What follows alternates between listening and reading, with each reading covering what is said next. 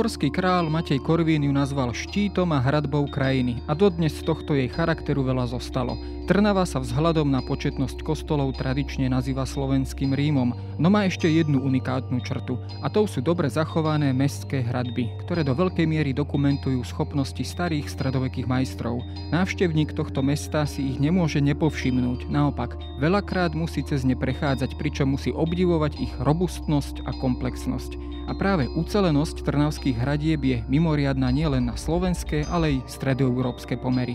Ako vznikali a dokázali mesto ochrániť pred útokmi nepriateľov a čo nám o živote v starej Trnave hovoria najnovšie výskumy. Počúvate Dejiny, pravidelný podcast denníka Sme. Moje meno je Jaro Valent, som šéf-redaktorom časopisu Historická reví a rozprávať sa budem s archeológom a pamiatkárom z Krajského pamiatkového úradu v Trnave Petrom Krznárom.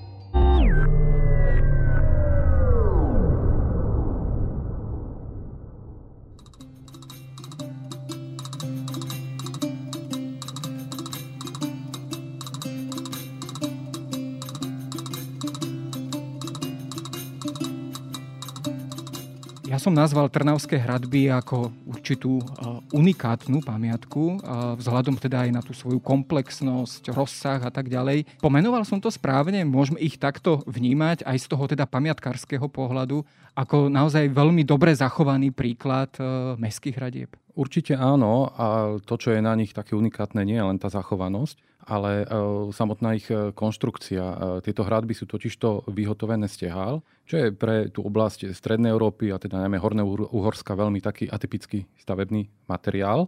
A takisto je zaujímavá ich rozloha.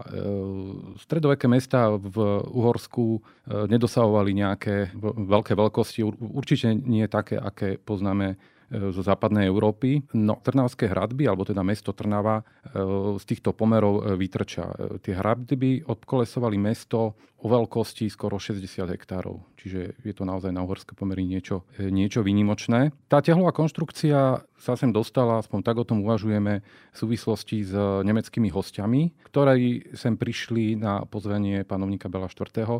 a v roku 1238 vlastne zakladajú Trnavu dostávajú mestské privilégia a Trnava sa stáva slobodným kráľovským e, mestom. Použitie tehly e, bolo výhodné aj z toho hľadiska, že e, v bezprostrednej blízkosti Trnavy sa nenachádza nejaký lom na kameň, čiže ten kameň by museli dovážať niekde z malých Karpát, malokarpatských lomov. Samozrejme, cesty stredoveku neboli ideálne. Čiže využitie miestnej spráše na výrobu tehal bolo výhodné. Toto ale úplne nevysvetľuje to, že bola použitá tehla. Skôr to vyzerá tak, že e, nemeckí kolonisti si zo sebou priniesli nejakú stavebnú techniku, na ktorú boli vzniknutí e, z nemeckých území. Tie tehlové hradby, alebo teda e, Trnavské mestské opevnenie, ako som už hovoril, je skutočne rozlahlé, majú pôdorysný rozmer 700 x 800 metrov, čiže ich výstavba musela byť aj teda veľmi časovo náročná. Podľa posledných odhadov tých tehál použitých na výstavbu upevnenia bolo asi 20 miliónov, čo je ako nepredstaviteľný počet a to sa nedalo vyrobiť za krátky čas. K tomu sa samozrejme ešte dostaneme, ale pozrime sa aj na samotný význam toho mesta, ktoré v podstate, myslím, ako prvé dostalo takéto mestské privilégia na našom území v roku 1238 práve od spomínaného Bela IV. Čím to je, že Trnava si takto vlastne už zaslúžila v takomto, v takomto e, letopočte mestské privilégia? Je to tou polohou, e, že stojí na, alebo že stála už aj v tom období na kryžovatke obchodných ciest? Bola to nejaká exponovaná poloha, mimoriadne dôležitá pre samotné Uhorské kráľovstvo? Áno, jednoznačne. E, Trnava nie je e, umiestnená na nejakom e, strategickom mieste z hľadiska vhodnosti obrany. Hej, je to predsa len rovina. To situovanie na križovatke ciest a, a ciest prastarých, ktoré, ktoré nesúvisia len so stredovekom, a to, a to najmä české cesty, ktorá vlastne prechádzala z východu na západ, teda z českých krajín do územia Uhorska, a potom severojužnej cesty z oblasti Bratislavskej brány smerom do Povážia a do Ponitria, bola veľmi výhodná. Čiže e, toto boli dôvody, prečo je zakladané mesto práve na tomto mieste. Ale treba povedať, že už predtým, ako vzniká Trnava, tak e, máme archeologicky aj v prameňoch doložené staršie osídlenie. Prvá zmienka o Trnave je z roku 1211, keď sa spomína osada Sobota. Tá sa nachádzala niekde v okolí kostola svätého Mikuláša na východnom brehu potoka Trnavka. Ďalšia osada sa spomína na západnom brehu potoka Trnavka, jej názov nepoznáme, uvažuje sa, že sa možno, mohla volať Trnava. Potom, ako vzniká e, mesto, tak vlastne obe tieto osady boli zahrnuté do toho vznikajúceho mesta a teda e, stali sa jedným celkom. Tieto písomné pramene sú doplňané stále novými a novými archeologickými nálezmi, kým ešte v takých 80. rokoch sme v staršom osídlení v rámci toho historického centra Trnavy veľa, veľa toho nevedeli. Tak výskumy posledných 25 rokov, najmä po roku 2002, keď vzniká pamiatkový úrad a začínajú sa vlastne realizovať systematické archeologické výskumy popri výstavbe, tak e, to značne doplnilo e, naše poznatky a teraz vieme, že tá Trnava bola osídlená od, vyslovene od mladšej doby kamennej, cez, cez dobu bronzovú, cez Halštát, dobu rímsku. A podarilo sa doložiť aj slovanské osídlenie, o ktorom sa teda e, ešte pred tými 30 rokmi nič nevedelo. Čiže napríklad v priestore tej osady Sobota sa našli dva veľkomoravské hroby, blízkosti Kapitolskej ulice, čo je, čo je tiež v polohe osady Sobota sa našiel aj taký slovanský objekt, ktorý je interpretovaný ako nejaký kultový objekt, čiže je to aj nejaké staršie obdobie, možno 7-8 storočie. takže vyzerá to tak, že osídlenie v tejto polohe bolo kontinuálne až do vzniku stredovekého mesta.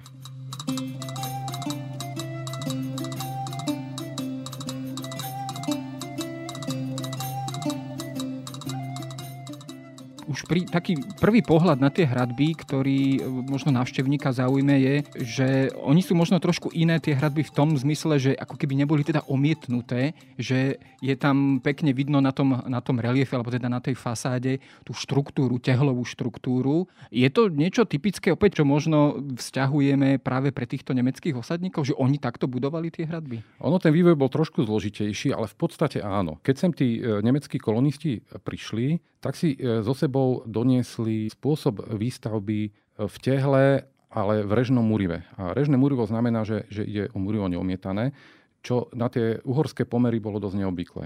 To múrivo vyzeralo e, tak, že okrem toho, že sa tam nedala omietka, tak väčšia starostlivosť sa venovala úprave tých maltových škár. Oni boli takým spôsobom, špecifickým spôsobom zahladzované alebo škárované. Konkrétne na hradbách bolo použité tzv. podrezávané škárovanie, teda takto uh, volajú stavební historici. Ale týka sa to iba prvej etapy uh, výstavby hradieb.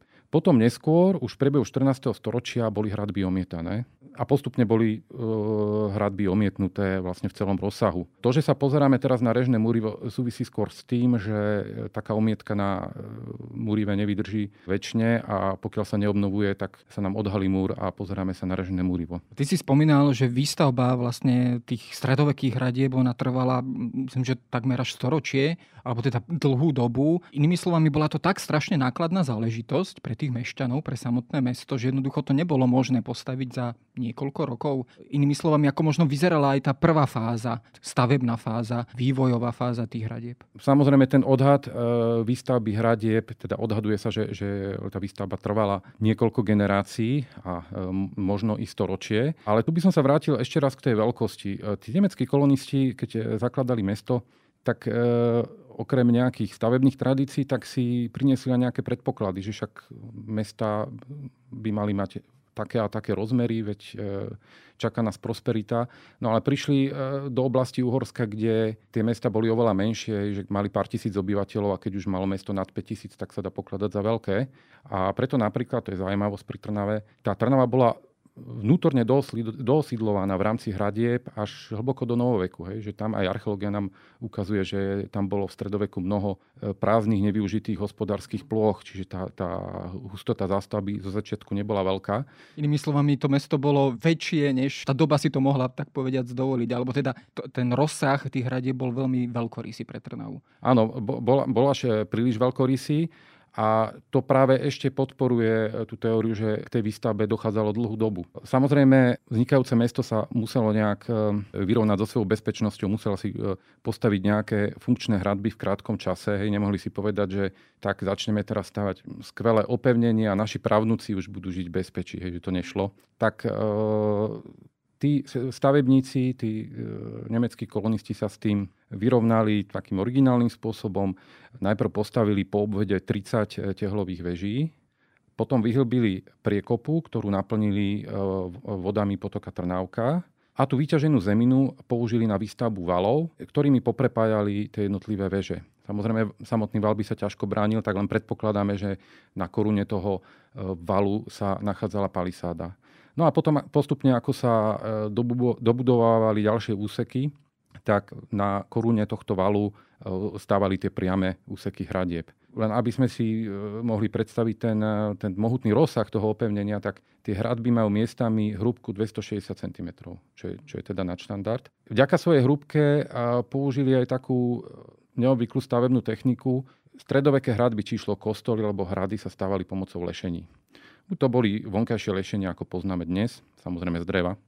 Alebo to boli tzv. stavané lešenia, proste postupne ako stávali múr, tak, tak do muriva e, zamurovali také priečné brvna, na to si uložili dosky, murovali pokiaľ dočiahli a potom tej vyššej úrovni zase, zase dali nové dreva, tie, tie pod tým buď vyťahli alebo odrezali, na to uložili dosky a takto išli postupne hore. Tuta šírka koruny umožňovala stavať bez lešenia, proste murári sa pohybovali po korune múru a postupne pod seba doplňali riadky. Je to, je to doteraz vidieť na tej skladbe tehal, ako, ako vlastne k tomuto budovaniu dochádzalo. Dokumentuje to aj ten fakt, že Trnava bola bohatým mestom, že si to mohla dovoliť. Aj takéto hrubé múry bola aj v tom stredovekom Úhorsku takto vnímaná ako, ako jedno z tých bohatých alebo z tých najbohatších miest? Samozrejme, áno. Trnava sa postupne stáva veľmi bohatým mestom a v 14. storočí, keď sú jej hradby uh, uh, už dostávané, tak e, skutočne je to jedno špičkové opevnenie, ktoré ponúkalo obrancom veľmi výhodné obranné postavenie.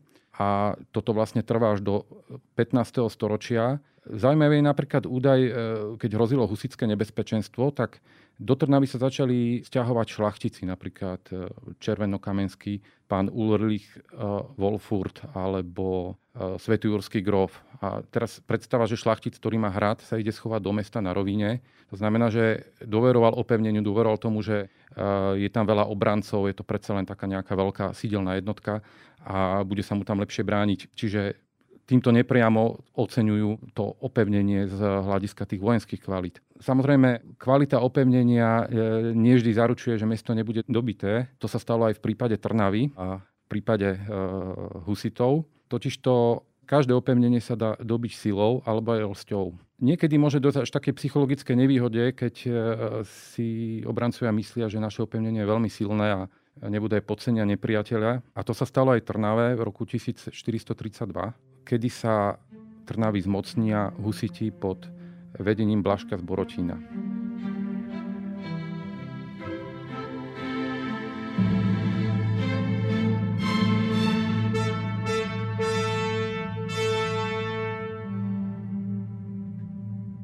K tomu e, dobyčiu došlo, alebo od začiatku to bolo plánované ako vojenská lesť, pretože husiti sa pohli z územia Moravy a Slieska, išli cez Beckov, e, Trenčín a skončili pri, pri Zeleniciach pri Trnave, ale pohli sa bez vozovej hradby. To je vlastne niečo, čo, čo ich e, definovalo, čiže nechceli, aby sa o nich vedelo. Trnavčania istí si tým, že mesto je dobre chránené, tak práve usporadovali jarmok a husitom sa podarilo postupne preniknúť do mesta v prezlečení zakupcov, plus e, v meste mali aj nejakých svojich podporovateľov, tie husické myšlienky sa predsa len e, šírili, e, hlavne medzi teda slovenským obyvateľstvom. No a v noci sa im podarilo prepadnúť brány a teda dve z nich otvoriť a došlo k dobytiu. Toto dobytie, ono vyzerá to ako veľmi škandalózne, isté to aj škandalózne je, ale nie je to naozaj niečo zvláštne, lebo už v 4. storočí pred Kristom píše grécky historik Einas Taktikos v diele o vojenstve v takomto dobití mesta a upozorňuje, že je dôležité, aby tie brány mali priechod pre peších aby hlavná brána prevozy bývala radšej zavrená a aby táto bránka pre peších e, umožňovala vstup e, ľudí iba po jednom. Inými slovami, aby ich bolo možno lepšie kontrolovať. E, Áno. Bol to ten kameň úrazu, ktorý sa stal vlastne v Trnave? Nevieme presne, ale toto bolo isté dobré opatrenie, ale teda on tam ešte dodáva, že chce to ešte aj bystrého strážnika, mm-hmm. takže mohol tam zlyhať aj ľudský faktor. No, v každom prípade husiti Trnavu dobijajú a sú v nej 3 roky. Žigmund Luxemburský sa Trnavy nezmocil vojensky, čiže to zase hovorí o tom, že by to bolo pre ňoho veľmi náročné obliehanie. Blažka z Borotina vyplatil. Tam dostal hrad Bzenec a pánstvo Veselý na Morave a tak ďalej, čiže husiti dobrovoľne odchádzajú z Trnavy. Tento vojenský neúspech alebo tento debakel sa podľa nás, aspoň podľa posledných výskumov, prejavil aj na samotnom opevnení. Posledné roky sa robil výskum dolnej brány. Pred dolnou bránou sa našlo také opevnenie, predbránie, murované predbránie, ktoré premostovalo priekopu, ktoré stavební historici a archeológovia datujú niekedy do polovice 15. storočia. Išlo vlastne o predlženie prejazdu, ktorý smeroval k bráne a v tom prejazde bol ďalší padací most, e, boli tam nejaké kulisové brány, čiže bola snaha nejak e, skomplikovať e, vstup nepriateľa do, do mesta. Takže, a, a je fakt, že e, keď e, bratrický kapitán Jan Švehla roku 1466 sa pokusí tiež náhle dobiť Trnavu, tak už je neúspešný. Takže nejakým zmenám došlo, nejakému poučeniu. Trnavčania, mešťania sa zrejme poučili po tejto nešťastnej udalosti z roku 1432. Predsa len v tom ďalšom období vlastne prichádzalo aj k takým už aj zásadným, aj technologickým, technickým zmenám. Hlavne teda v tom 16.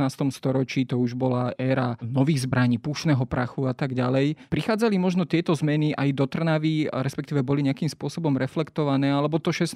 storočie ešte nebolo tou dobou, aby, aby dochádzalo k nejakým takým zásadným updateom, keď to takto povieme, alebo re, e, prestavbám e, hradieb. Pušný prach e, a vôbec použitie delostrelectva, to už sa objavuje za husitov.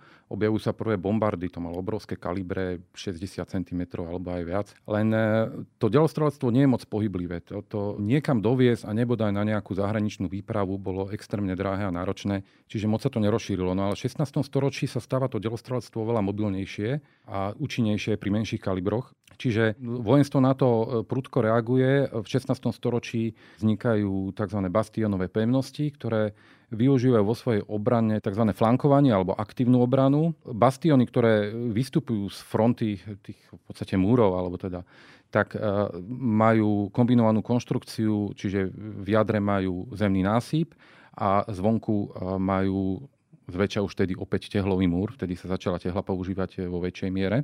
E, tehla bola totiž to výhodná na to, že delové gule sa do nej zavrtali a až tak ju nepoškodili ako kamenný múr, múr ktorý sa mal tendenciu rozbiť. Hej, takže preto sa toto začalo používať. Len príkladom takejto pevnosti je napríklad Komárno. Tieto pevnosti boli ale veľmi finančne náročné. To si mohol dovoliť císar, keď organizoval obranu voči osmanským Turkom.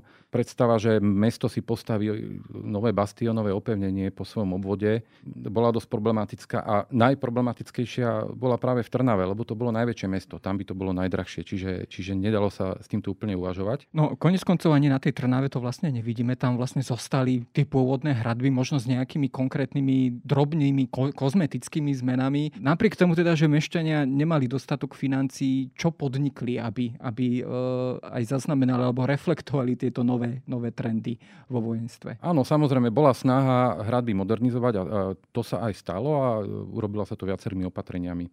Trnavčania využili to, že hradby sú budované tak, že teda okrem tých prvých 30 veží je tam ešte ďalších 10 báš, ktoré bolo neskôr e, dostávané. Vlastne tie vyzerali podobne ako veže, len z vnútornej strany mesta sú otvorené, čiže vlastne ušetrili materiál na jeden múr. A tieto e, veže a bašty mierne vystupujú popred múr. Toto využili na zavedenie nejakých akýchsi prvkov aktívnej obrany, keď do interiéru týchto veží a bášt e, vytvorili také strelecké postavenia, strelecké niky. Strelne boli vlastne osadené na bočné steny e, týchto veží a bášt a mohli postrelovať alebo mohli, mohli strieľať popred múr, čiže e, zabezpečiť túto aktívnu obranu.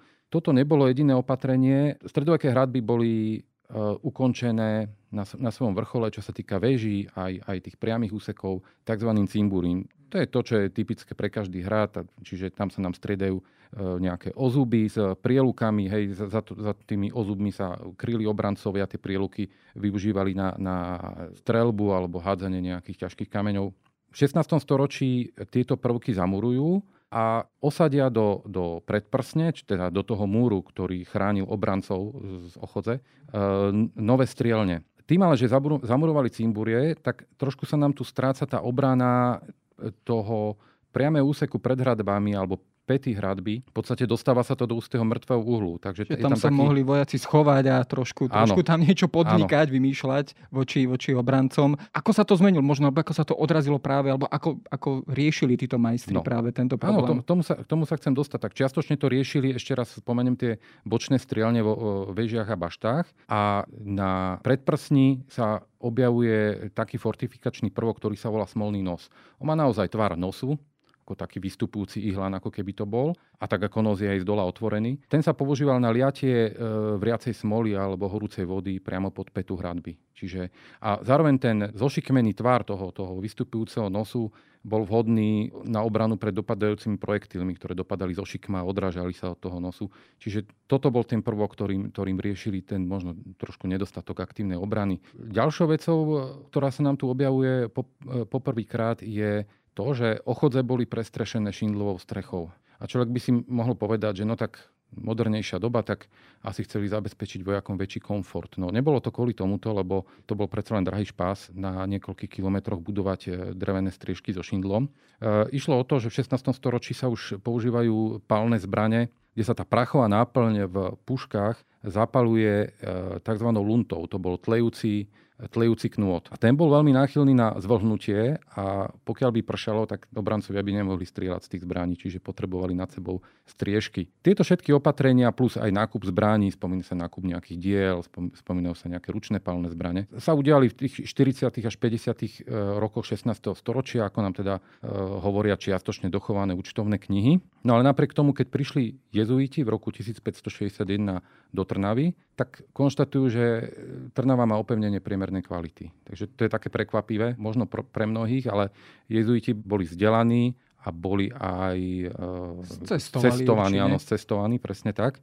Čiže e, vedeli, kde sa už e, vojenstvo nachádza, plus, plus ten rovinatý terén, takže vnímali to, vnímali to ako problém. No, ale je fakt, že ak by sa prestavba tohto opevnenia na nejaké to modernejšie bastionové zemno-tehlové opevnenie podarila, tak by nám zanikli tieto unikátne trnavské hradby, nezostali by z nich nič. Ako takých predstav poznáme viac, že e, tá staršia etapa úplne zmizne. Čiže v tomto malá paradoxne Trnava veľké šťastie.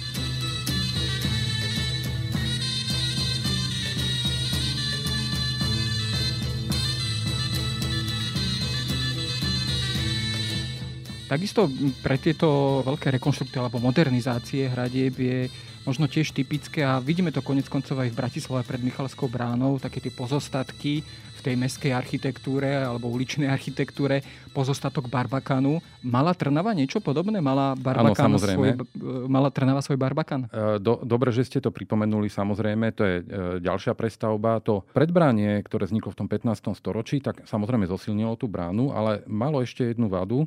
Ono v podstate ten prejazd pristupoval e, k bráne v jednej osi, hej, priamo. Čiže keby niekto postavil dielo pred bránu, tak mohol strieľať postupne cez všetky brány a preraziť ich. A barbakany boli také predsnuté opevnenia, ktorých úlohou mimo iného bolo zalomiť cestu, ktorá pristupuje k bráne. Aby e, útočníci nemohli strieľať priamo na bránu, ale museli to dobíjať, tak, tak povediať, do uhla. Že, áno, tá Michalská brána je dobrý príklad, že tam je barbakan pekne dochovaný aj s tým zalomením cesty. Čiže e, veľké barbakány boli pri dolnej bráne, pri hornej bráne a konkrétne e, tento rok e, sa podarilo naraziť na pozostatky tohto barbakanu pri archeologických výskumoch. Spájajú sa aj s, s budovaním hradieb a s prestavbou hradieb, najmä teda v tom 16. storočí, aj nejaké konkrétne mená cudzincov, teda nie, nie teda stavebníkov priamo z Uhorska, ale povedzme z Talianska či z iných častí Európy, ktoré tak povediac by trošku dokumentovali aj tú snahu mešťanov ísť tým aktuálnym trendom a, a zaviesť určité zmeny aj teda v Trnave. Áno, spomínajú sa talianskí murári v 16. storočí, aj keď nie, nespomínajú sa, že priamo pracovali na hradbách, ale len si to tak domýšľame. Talianskí inžinieri totiž to mali v Uhorsku veľmi dobré meno. To sa týkalo ako celého novoveku, či už pevnosti Komárna, na ktoré pracovali aj na iných pevnostiach. Čiže e, pozývali si ich ako na slovo za tých odborníkov, takže je celkom možné, že práve aj tieto prestavby v rámci tých finančných možností, ktoré Trnava mala, tak robili e, talianskí majstri. Spomína sa napríklad majster e, Herkules Dibnic, ktorý predtým eh, modernizoval eh, holický hrad alebo predstavoval na nejakú renesančnú či už pevnosť alebo proste renesančný hrad. A eh, spomína sa magister Vincent s prívlastkom Muratori Italus, tak To takže, už to máme priamo. Takže už, už to máme, že odkiaľ pochádza, už to tu priamo máme. A pravdepodobne áno, naozaj oni asi na tých e, hradbách pracovali. Možno by som ešte k tomu 16. storočiu spomenul taký zaujímavý objav tiež e, z tohto roku. V priestore evanelickej fary, ktorá je pristávaná z vonkajšej strany k hradbám. Tá fara prekrýva vlastne celú výšku hradieb aj s predprsňou a podkroví sa našli pozostatky originálnych omietok a vyzerá, že tie strielne boli aj renesančným spôsobom e, nejako stvárnené, že tam bolo okolo nejaké malovanie, nejaké pasparty. E, ešte nás to len čaká, e, čo sa týka skúmania a vyzerá, že tie hradby mohli byť aj po tej renesančnej prestavbe veľmi efektné ako vizuálne. V prípade väčšiny miest sa nám tieto hradby e, zo stredoveku nezachovali, respektíve boli prípadne v novoveku prestávané na taký ten úplne nový fortifikačný systém, ktorý má taký ako keby hviezdicový charakter s tými bastiónmi, delostreleckými väžami a tak ďalej, ktorý ako keby potom neskôr opäť splynul s tým ďalším rozširovaním miest. V Trnave sa toto naopak podarilo zachovať. Boli predsa len plány, povedzme v tom 18. alebo 19. storočí, aj v Trnave samotnej na nejakú likvidáciu tých hradieb, keď už oni už stratili aj objektívne tú svoju pôvodnú funkciu a boli tam možno plány na takéto rozširovanie mesta, ktorému by práve tie hradby stáli v ceste. Ten e, zánik fortifikačnej, e, fortifikačnej funkcie bol pozvolný. Uh, ono tým, že v polovici 16. storočia sa konštatuje, že, že teda už to opevnenie možno nie je až tako kvalitné, neznamená, že tá funkcia zaniká. Práve, že tá fortifikačná funkcia trvá až do 18. storočia a vysvetlíme aj prečo. Lebo samozrejme, keby k hradbám prišla prišlo dobre organizované vojsko s cieľom ho dobiť, vybavené delostrelectvom, tak hradby neodolajú. Lenže v novoveku sa tie vojenské výpravy, aj napríklad výpravy Osmanskej ríše, konali trošku zložitejším spôsobom. Ja spomeniem veľkú ofenzívu Ahmeda Kyprele z roku 1663, kedy okrem kvalitných tureckých vojsk vybavených delami, s tureckými vojskami postupovali rôzne také spriateľné jednotky, boli to rôzne mongolské kmene, Máme taký prameň pri vypálení senice, že e, zjavili sa tam bojovníci na koňoch, ktorí ako keby strojom času sa premiestnili z 13. storočia do 17. Proste bojovali s lukmi a e, vyzerali možno ako Mongoli počas tatarského vpádu. Turci nevedeli tie, týchto vojakov nejako využiť pri nejakých zložitých obliehacích prácach, niekde napríklad pri nových zámkoch alebo, alebo inde. Čiže ich posielali plieniť a zháňať koristi do, do okolitého územia.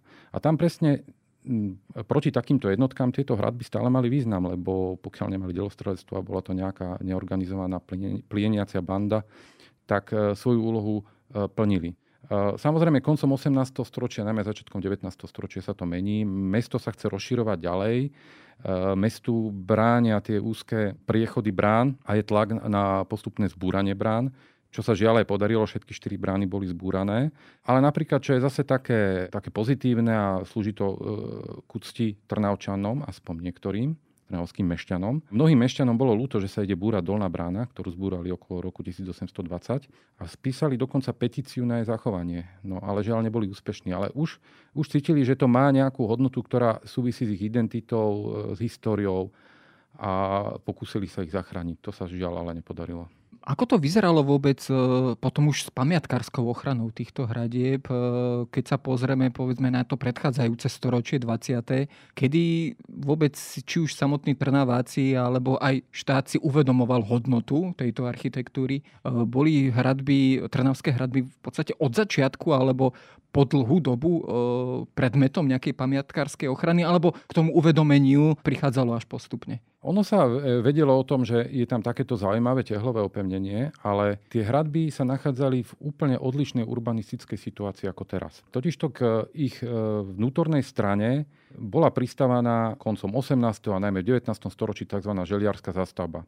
To boli domčeky, ktoré sa opierali prakticky po celej dĺžke omurivo, opreli si o ňu strechu. V podstate, takže tie hradby nebolo príliš vidieť, vedelo sa, že tam sú. A v 70. rokoch e, dochádza k asanácii tejto tzv. nehodnotnej a už veľmi rozpadnuté želiarskej zástavby a hradby sa odhalujú. Vtedy sa prišlo na to, že tá želiarská zastavba nielen, že sa o tie hradby oprela, to by tak nevadilo, však to boli 2,5 metrové múry. Využijúc túto hrúbku, a keďže išlo často o tých najchudobnejších, tak e, oni aj ťažili tú tehlu z toho z tých hradieb, dokedy sa dalo, kým tá hradba ešte držala. Čiže z 2,5 metra na mnohých úsekoch sme mali zrazu meter alebo 70 cm. Plus do, do toho rôzne perforácie pre okna, dverné otvory a tak ďalej. A po zbúraní tejto zástavby e, sa zistilo, že hradby sú v katastrofálnom statickom stave, lebo už sa ani neopierali o tú žiliarskú zastavbu a že im, že im hrozí zrútenie. Čiže od 80. rokov, od 80. rokov pod vedením inžiniera architekta Ivana Staníka začína systematická obnova. Táto obnova je, je trochu atypická oproti obnove inej torzálnej architektúry alebo e, zrúcaním hradov všeobecne. Ona má názov, že architektonizovaná ruina. To je taká zvláštna kombinácia. V podstate ide o to, že tehla nie je zďaleka tak odolná ako kameň, čo sa týka poveternostných vplyvov. Čiže keď vy sa pôjdete pozrieť na Devín, tak tam sú kamenné múry ukončené, tam ako sa zachovali, sú mierne nadmurované a je tam taká tá priznaná ruinálna podoba tých, tých architektúr a ten kameň viac menej drží, občas to treba opraviť. Tehla je ale materiál nasiakavý a e, horšie odoláva poveternostným vplyvom. Čiže Ivan Stánik e, aplikuje na tieto hradby aj e, nejaké modernejšie prvky, aby ochránil originál. E, dostavujú sa nám tam napríklad betonové dosky, ktoré chránia to múrivo a teda zachovajú pre ďalšie generácie. Samozrejme, ako základnou metodou obnovy je stále konzervačná metóda, ale bolo potrebné pristúpiť aj k nejakým e, modernejším e, technickým prvkom, aby bolo možné to predsa len trošku chulostivejšie tehlové múrivo ochrániť. No, dnes vlastne sú Trnavské mestské hradby ako keby jednou z takých tých charakterových črt toho mesta. Na záver možno otázka by bola skôr nacielená na nejakého urbanistu, ale je toto práve výhoda Trnavy, práve mestské opevnenie, takto zachované, že sa môže stať ako keby aj istým spôsobom jedný z tých, tých najdôležitejších atrakcií mesta a vlastne aj centrom možno toho spoločenského života v meste. Tak e, Trnavské hradby sú určite symbolom Trnavy, vôbec e, symbolom mešťanského stavu, lebo ak vôbec uvažujeme o nejakých prvkoch demokracie v stredoveku alebo rozvíjajúcich sa národných hnutí, toto všetko je spojené e, práve s e, mestskou societou. Čiže toto všetko aj symbolizujú tie hradby a symbolizuje to, že, že investovať do obrany sa oplatí. A to práve v týchto časoch je aktuálna téma. Čiže e, je to symbol, ktorý nie je vyprázdnený, ale môže povedať ešte niečo nám v každom prípade. Hradby, hradby sú symbolom a mesto Trnava sa dlhodobo snaží postupne po jednotlivých úsekoch opravovať. Teraz napríklad v spolupráci s e, docentkou e, Gregorovou a kolektívom autorov sa robí taká predprojektová príprava e, postupnej obnovy mestského opevnenia alebo časti, ktoré, ktoré sú ešte narušené a treba obnoviť. Takisto je snaha sprístupňovať úseky, ktoré doteraz neboli sprístupnené uvažuje sa budovanie nejakých výhliadok v rámci niektorých veží, kde to je možné. Čiže s týmto prvkom ako nejakým urbanistickým prvkom, teda s hradbami ako s urbanistickým prvkom, sa neustále pracuje a myslím si, že trnavská verejnosť na to aj pozitívne veľmi reaguje. Predsa len popri kostoloch je to jeden zo základných symbolov Trnavy. No a je to samozrejme aj typ pre návštevníkov Trnavy, aby sa na tieto unikátne e, mestské opevnenia, mestské múry e, išli pozrieť a Eh, je to konec koncov jedno z tých, z tých atrakcií, ktoré, ktoré mesto Trnava ponúka. O tejto atrakcii a o, o trnavských mestských múroch som sa rozprával s Petrom Greznárom.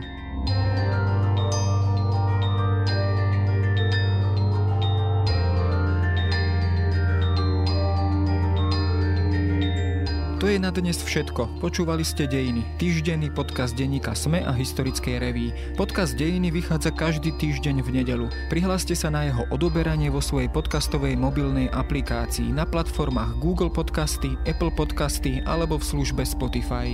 Všetky diely nájdete aj na adrese sme.sk lomka dejiny alebo historickareví.com. Ak sa vám podcast páči, môžete ho ohodnotiť. Ak mi chcete poslať pripomienku, môžete sa pridať do podcastového klubu denníka Sme na Facebooku alebo mi poslať mail na adresu jaroslav.valent zavináč petitpress.sk Ja som Jaro Valent a na tvorbe tohto podcastu sa podielal aj Viktor Hlavatovič.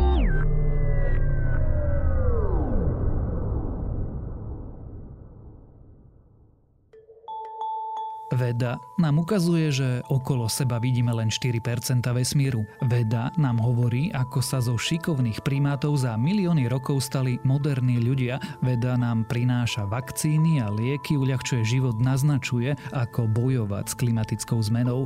Ja som Tomáš Prokopčák a vedu milujem. Preto vám každý týždeň v spolupráci s našimi kolegami prinášame podcast Zoom plný najnovších a najzaujímavejších vedeckých objavov. Zoom nájdete nájdete každú stredu na webe Denníka Sme alebo vo vašej podcastovej aplikácii.